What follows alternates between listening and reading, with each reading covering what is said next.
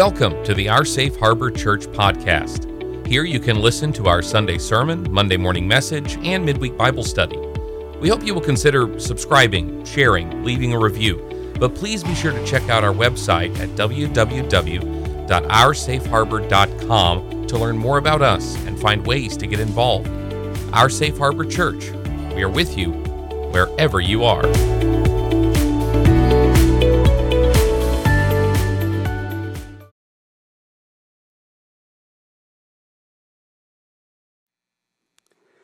Well, hello, church. There's, there's a series of stories we did that were quite popular, and we kept them going for a while. We didn't do stories about Jesus in that block, although, if you take a look back about a year or so ago, we did four or five Sundays on Jesus stories. Some have asked why we didn't do more, and the reason is it takes a long time to do those because they're so amazing. So, today, what we're going to do is we're going to take a quick look at the story of Jesus, but from a different viewpoint, perhaps, than you've done before. I work a lot in science, and so I'm around agnostics and atheists. And by and large, by the way, they're lovely people, uh, and they have reasons for being who they are and not believing what they don't believe. But sometimes they'll engage me in discussions. And one of the things I like to do, especially if they're in one of the hard sciences, a hard science is something that can be absolutely measured, um, the data is there, observable. And so things like physics or chemistry uh, and the like, I'll, I'll say, why don't we why don't we play pretend? Why don't we just do a little thought experiment? If there was a God, and if that God came to earth in human form to help us, not to smite us, what would that look like? And we'll sit and we'll jot these things down. And by the way, scientists love games like this. This is what scientists often do. They'll say, what if and how about, and then they will throw this spitballing back and forth, trying to get some, something on paper, which may or may not work, but it gives you a starting point. And after we're done, very often I find myself smiling and just turning the paper around, shoving it over to them and saying, check your inbox. He is, he showed up. The very one you thought would show up if there was one did show up. And we'll take it from there. Now, how do we do this? Well, I like to use the book of Mark. Mark is probably our oldest gospel, but there's no way to know that for sure. And it certainly is our shortest one. It's basically a collection of things that Peter said and his sermons and the like. And by the way, all statements about who wrote anything, some people dispute, but let's just stay with it. Uh, I believe John Mark put this together for Peter. So let's go there. If there was a God, and if he did come, what would he do? Well, first, one of the things he would do first is shut down the other gods. Atheists and agnostics sometimes will correctly say that Christians are atheists too. Hang on. The reason they say we are atheists too is that we don't believe in Zeus or Poseidon or Venus or Mars. However, we do believe in God. And they say, You're just like us, but you just believe in one more God than we do. And I always love that argument because, first of all, it's a fair argument.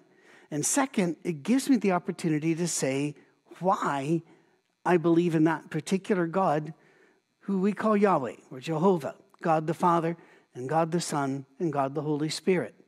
Well, if God came down to earth, one of the first things he'd have to do is deal with these other gods and these other ideas of gods.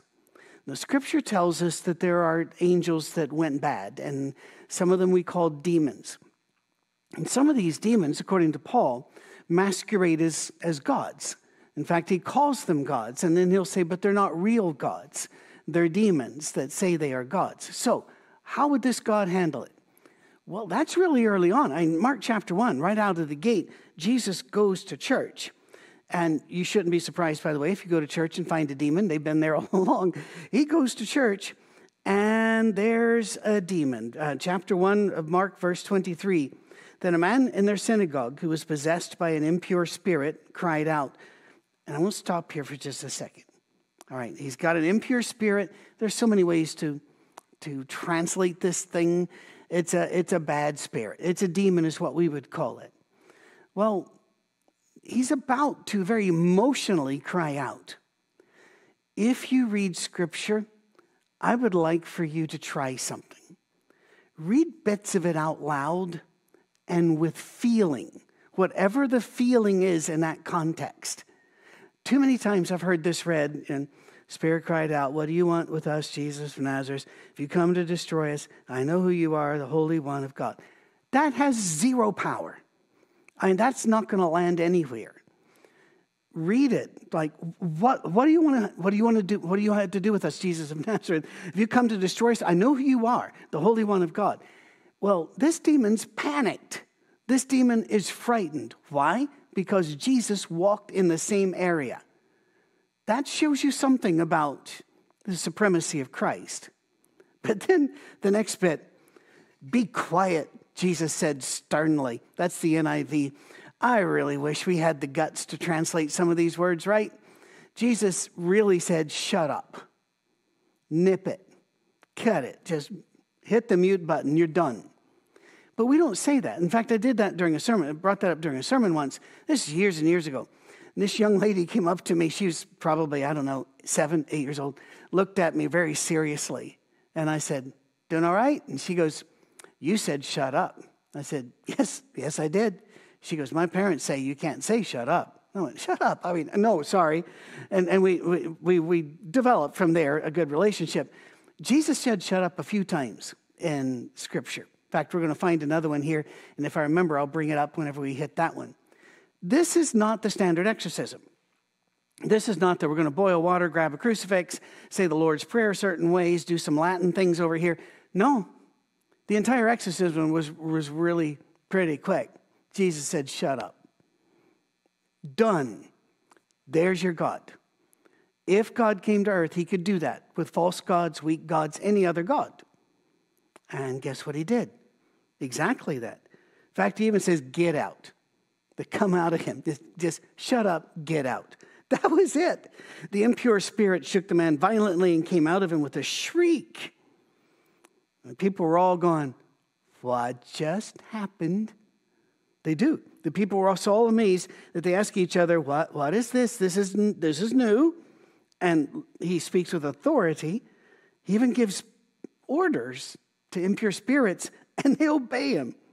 Well, just a few verses down, it says that Jesus just got in the habit of whenever he entered a room, he wouldn't let the impure spirit speak, which is, again, rather amusing, but a sign of great power. You know, the impure spirits are in there wanting to yell and shriek and do things, and he's not letting them make a noise, and he's not saying anything. He's just doing it mentally on another level. So the people in the room don't even know what's going on, but the impure spirits are going, I love this. And I hope that today you see some of the joy that I found when I was in my 30s and went back just to the Gospels to read and read and read again. I found joy there that I'd never found in religion before. But also, I got very impressed, very impressed indeed. Another, we, we're going to look more of this what do we do with other gods thing. But instead of hopping back and forth in Mark, uh, going after one subject, we're just going to kind of walk through it a little bit, all right? Another question people ask was is if there is a God, and this one comes very often. If there is a God, why should they care about me? Why would be the, that? Why would be that interesting? I mean, take a look at Earth. You've seen the universe. Well, not all of it, but you've seen pictures, right? It's vast. And it used to be, people used to believe that the earth was the center of it because God came to us we're the most important thing in the universe, so everything in the universe you know, revolves around us. Well, we've learned that when it comes to universes, uh, we got a big one, and when it comes to galaxies, we have a eh, relatively small one, and that it's nowhere near the center. In fact, I'm not really sure we can figure out what the center is, but they're looking. In other words, we're, we're living somewhere way off in uh, rural Kansas, my Kansas friends. Uh, why, why would he come there? It's like Jesus comes to the world and he goes to Colby, Kansas. Well, Why wouldn't you go to New York City? Why wouldn't you go to LA, London, Jakarta? Why, why wouldn't you go to Melbourne? Why are you going there? So we always wonder does he really care for us? Well, this same chapter, Mark chapter 1, they went they left the synagogue right after this. They went with James and John to the home of Simon and Andrew. Simon is Peter. Simon's mother-in-law was in bed with a fever. They immediately told Jesus about her. So he went to her, took her hand, helped her up. Fever left her. Here's a, here's a God that when he hears about a sick mother in law, doesn't wait to be asked, doesn't wait to be begged and begged and begged and begged. He just hears about her, walks in and heals her. I submit to you that any, any God that would immediately just heal mothers in law uh, probably loves everybody. And I know it's an old joke. It's an old joke. I got a great mother in law, uh, and my wife is a great mother in law to, uh, to Josh and, and to Megan, but you get the point. He, he immediately, his, his first response is to do good, to forgive, to care. That's, that's his first thought. And it, it's just amazing to me that the very, very thing we say we want, we got, and somehow kind of missed it. Same chapter. A man with leprosy comes up. Now, leprosy in our day and age is something called Hansen's disease. And Hansen's disease is not super easy to catch. But there were other forms of leprosy, and there still are forms of a leprosy like illness that are very easy to catch in some places in the world. Uh, because of hygiene, because of medical treatment, such, these things which once were horrors have kind of retreated. You know, the United States used to have two leprosariums where you would send lepers. Uh, one was in Louisiana, one was in the state of Hawaii before it was a state, even. Um, it is now not that much of an issue. Uh, but what happens with leprosy is your, your nerves die. Um, people say, well, your, your body bits fall off. Well, that's because the nerves die and you damage yourself and you don't know you're being damaged, and so the damaged bits fall off. It's a horrific disease. And back then, it was highly communicable. There were a lot of rules in the Old Testament about lepers, a lot. You know, ringing the bell, singing unclean, staying away from everybody else but lepers. It was a, um, it was hell. It was hell on earth to be a leper. When verse 40, a man with leprosy came to him and begged him on his knees, If you're willing, you can make me clean. Now, first of all, love, love the faith. Second, uh, I like the way this guy just kind of, he didn't push the envelope, he broke it, he tore it up, he threw it in a shredder. He came right to where Jesus was. Jesus was already being regarded as a rabbi, so he was not supposed to be around anything unclean. And the leper's not supposed to be around anybody not a leper, but there they come. And Jesus didn't stop going, whoa, whoa, whoa, rule breaker here. We have ways of doing things, and this is not the way, gotta tell you. Once traveling through with my family, small town, don't even remember the state. And as we pulled in for Sunday night uh, worship, because while you're still traveling, we still worshiped, you know, on, on the schedule given. Um, somebody, I think several people recognized my father and they decided that uh, they came up and they said, uh, Brother Mead, would you say the prayer? And he said, Sure. And so the song leader, after one of the songs, said, Now we have a, you know, Brother Mead's from so and so, and he's going to come up and lead the prayer. Dad got up, took a few steps, and one of the elders stood up and went, um, um, Here we do the reading and then we'll do the prayer. And everything had to be readjusted because it wasn't the way they did it. I mean, the reading and then it was a disruption didn't need to happen. But we're like that. We're going, that just, that makes me feel uncomfortable. Well, this made a lot of people feel uncomfortable. So if God came down, what would he do? He'd smite him. He'd absolutely smite him. Not with leprosy, he's already got that, but uh, probably something else, right? No. First of all, God came with faith. He said, If you're willing, you can make me clean. And Jesus' reaction isn't, Well, of course I will, or smiting. It was something very human. Jesus, verse 41, quote, Jesus was indignant. Yeah. Now, by the way, later manuscripts, uh, like the ones that the King James used and others, couldn't handle that. And so they wrote, Jesus, Jesus was filled with compassion. Can I ask a favor? Quit trying to holy up all of the stories and make them all stained glass windows. Jesus lived in sweat and dirt, and he ate nasty stuff because he had to. That's all they had. And he slept rough. I mean, this is reality. Jesus got indignant and he said, I am willing. In fact, some, uh, the other ways that this is being told in the Gospels is, if I'm willing, what? In other words, how dare you think that God doesn't care about you, Mr. Leper? And he says, Of course I'm willing. Be clean. And you notice something else about this? No ceremony, no big ritual, no big, all right, everybody gather around. You got to see this. I want you all to understand now. We're being nice to lepers, and this is the way. No. Jesus didn't make a show of people. He would have made a horrible TV preacher because he just, he wouldn't stomp around the, the stage being dramatic and yelling. And no, he said, I am willing, be clean. And immediately the leprosy left him. Uh, it's, it's wonderful. Uh, John, uh, it's not John, Mark chapter 2. One of my favorite stories as a kid, I'll tell you why. Jesus is speaking. It's church. They're doing church. And he's speaking in, in his house is packed. I've been in these places before that are packed and the windows are open and people are looking through the windows. I've been in those before, mainly in Appalachia. And they got a visiting preacher in and the people coming from all around. And so Jesus is, is going at it. Well, two men have a friend who is paralyzed. Don't know why he's paralyzed. Could have had an accident, could have had a disease, probably an accident, but these men care about their friend. And so they're bringing him to Jesus to see what Jesus can do for him. Because he's been healing a couple people. You know, that's the word. So here they go. Well, they can't get in. There are too many people.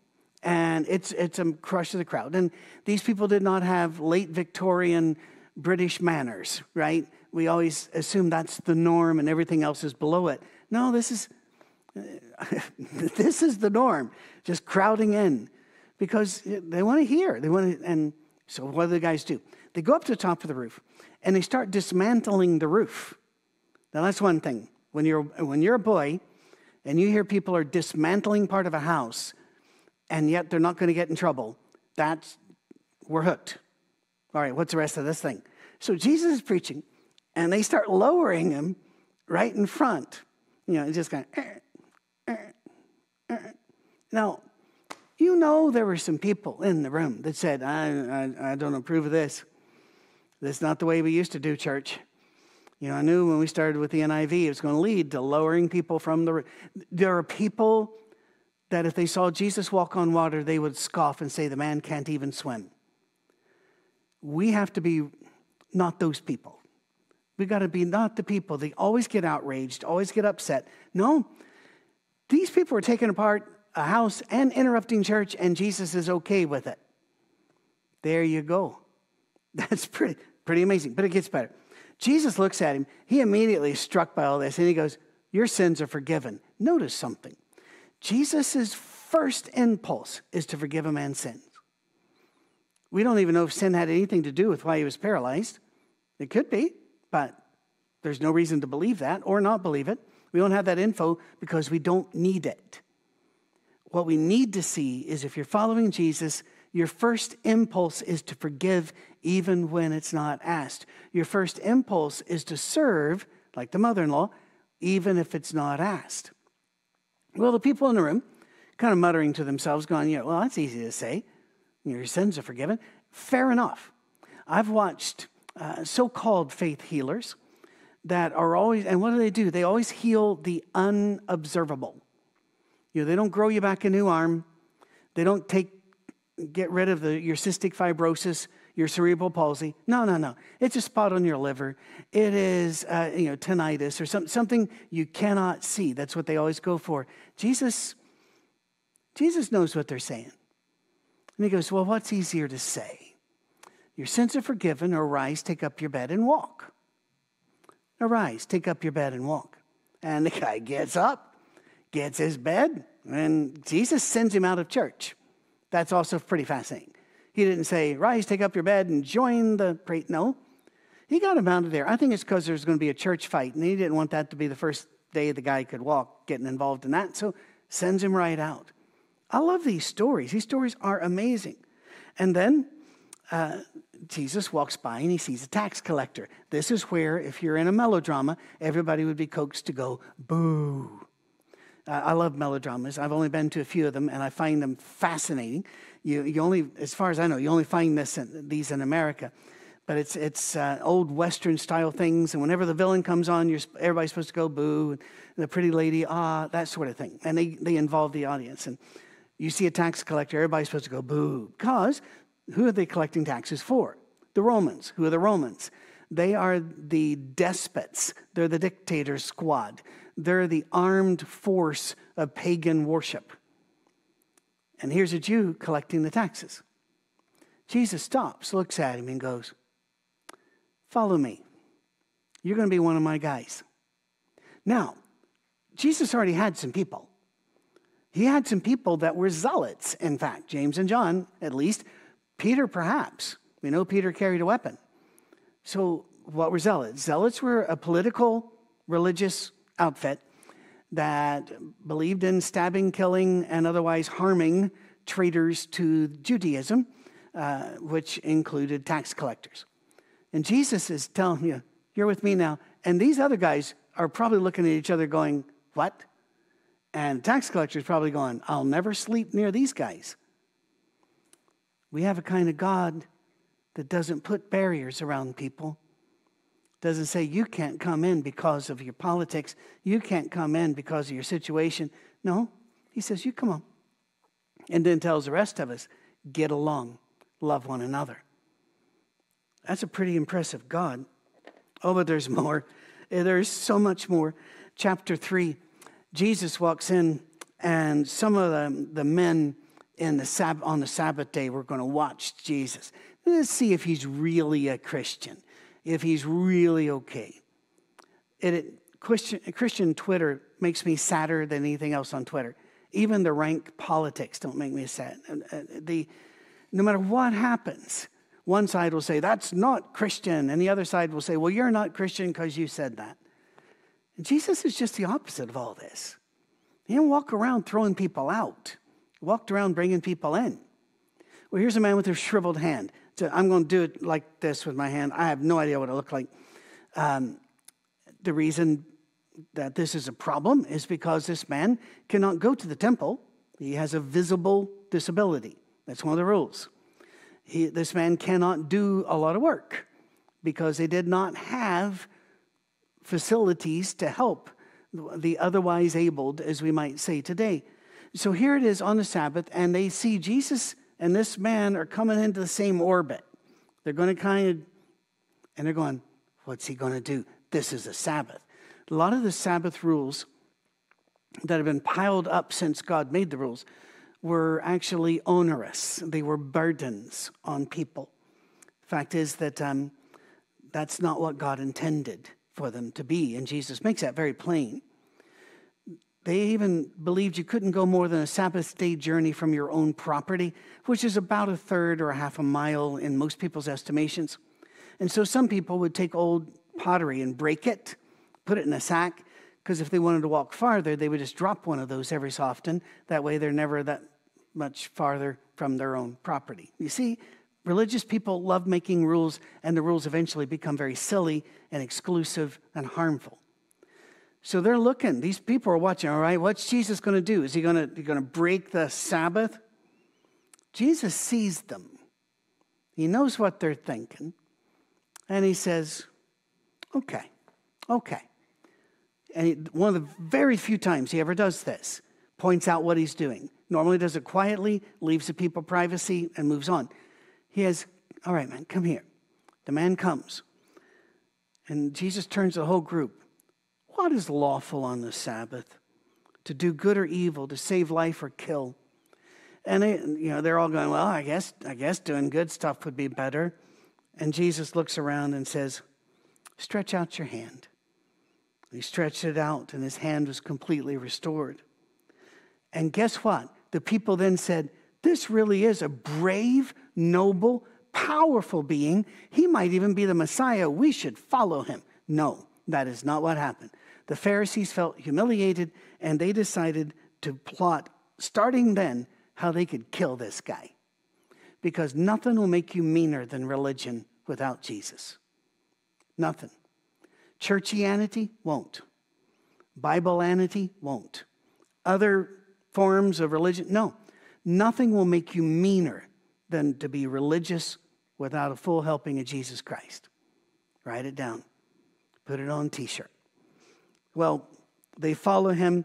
Uh, he's accused. We got all this kind of stuff going on in chapter three. It's a good chapter, but I want to get to chapter four. It's pretty busy. Chapter four, he tells parables. He doesn't, he doesn't talk in high theology. He just tells stories. And those stories help the people. And, and that last part of chapter three, whenever people are saying, you you know, your mom and your brothers are out here and you, you need to go with them, he turns to people like us who were just listening, who were just near Jesus, just trying to know how to be better. And he goes, No, this is my family. All believers are my family. And this is why, one of the reasons why our Safe Harbor Church has grown as it has is because we truly believe you are our family.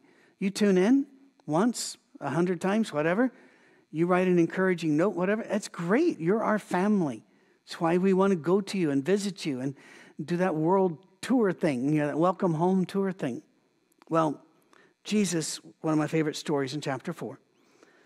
E- evening came. Jesus needed to be alone. Uh, Jesus got worn out by the crowds. Happened a lot, especially in Mark. Notice how often he tries to get away from some for some peace.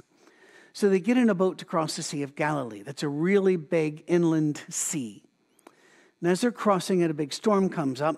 The storm is threatening to swamp the boat, and these seasoned fishermen are frightened. By the way, that is incredibly common.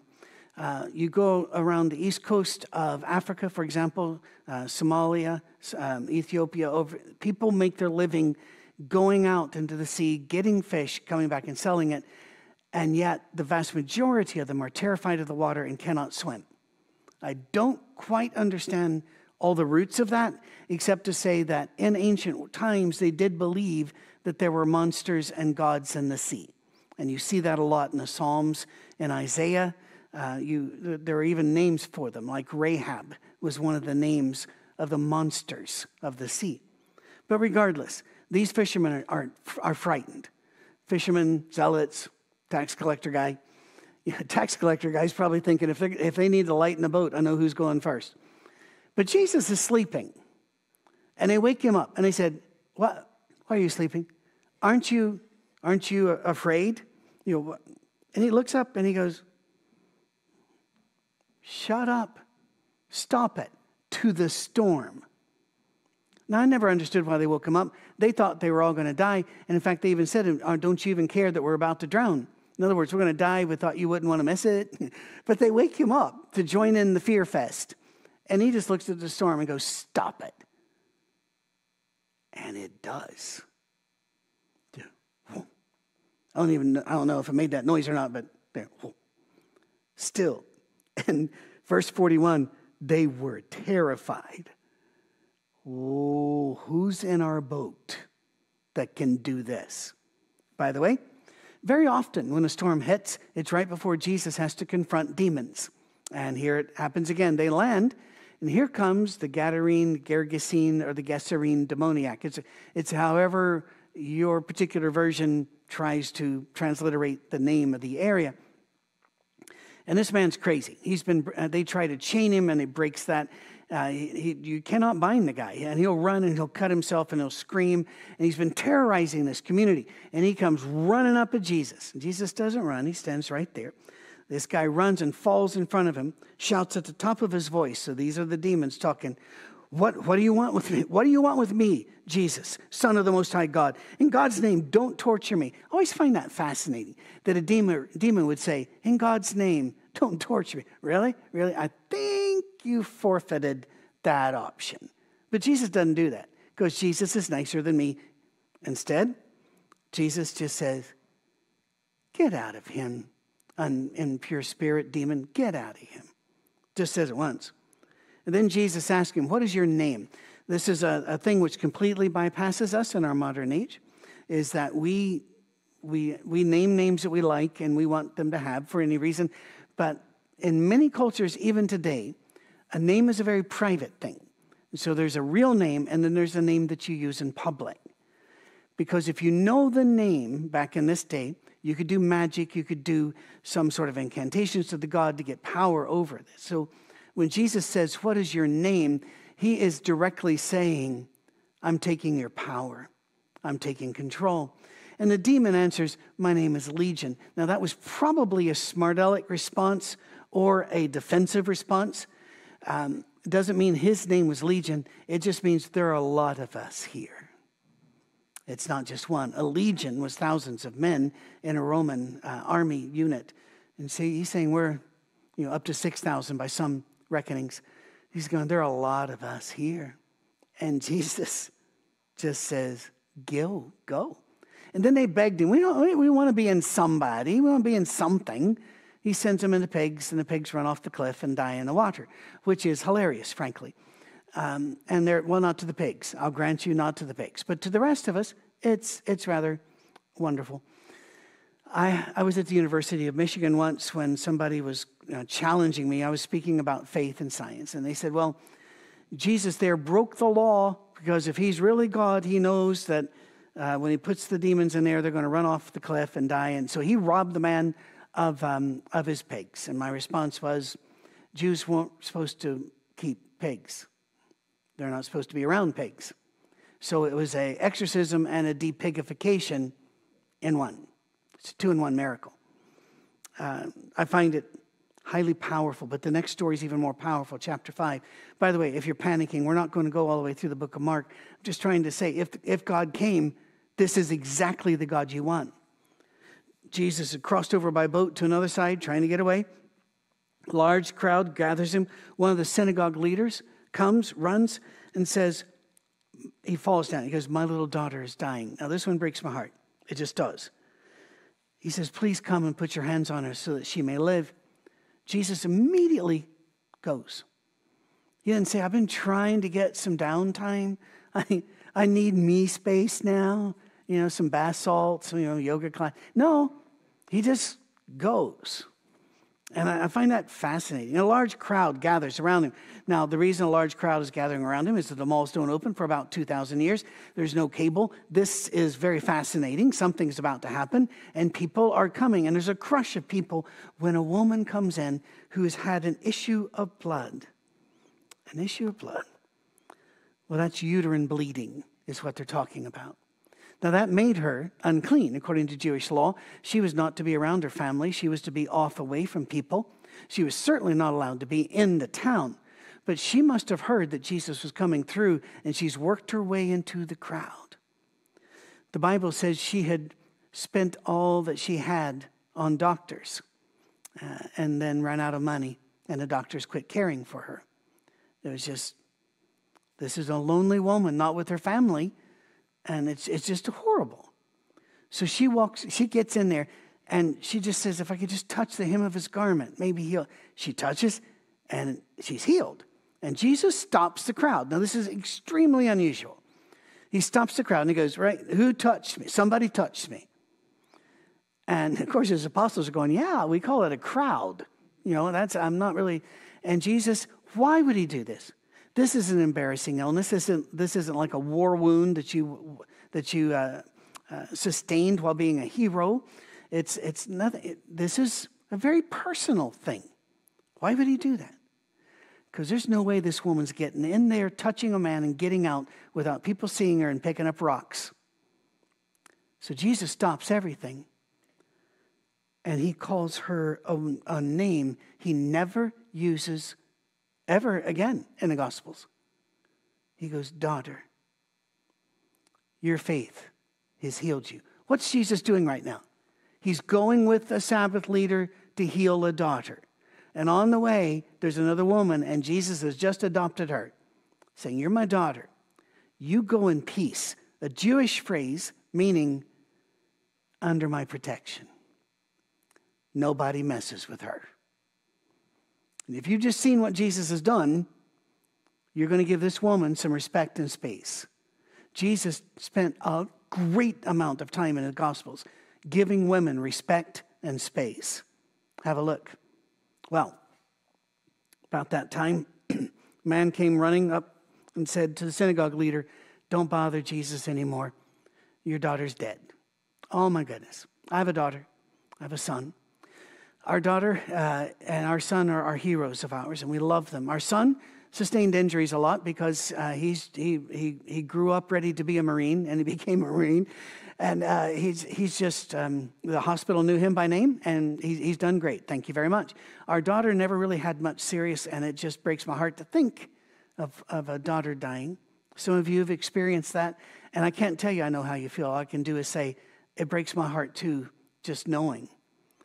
Well, the man begins to buckle at the knees. Jesus grabs him and says, Don't, no, no, don't be afraid. Just believe.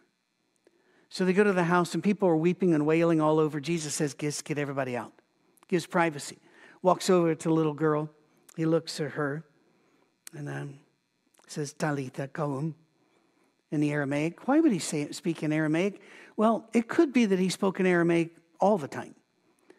Uh, it could be that he spoke in Hebrew some and Aramaic some. They're related languages, but not the same. Uh, he probably even knew Greek, would not have been unusual for Jew to know some Greek at that time. If you're right now going, He's God, He knows everything, stop it. Jesus became human so that He could work with us and show us what God was like. But He didn't thunder about the place, He walked with us.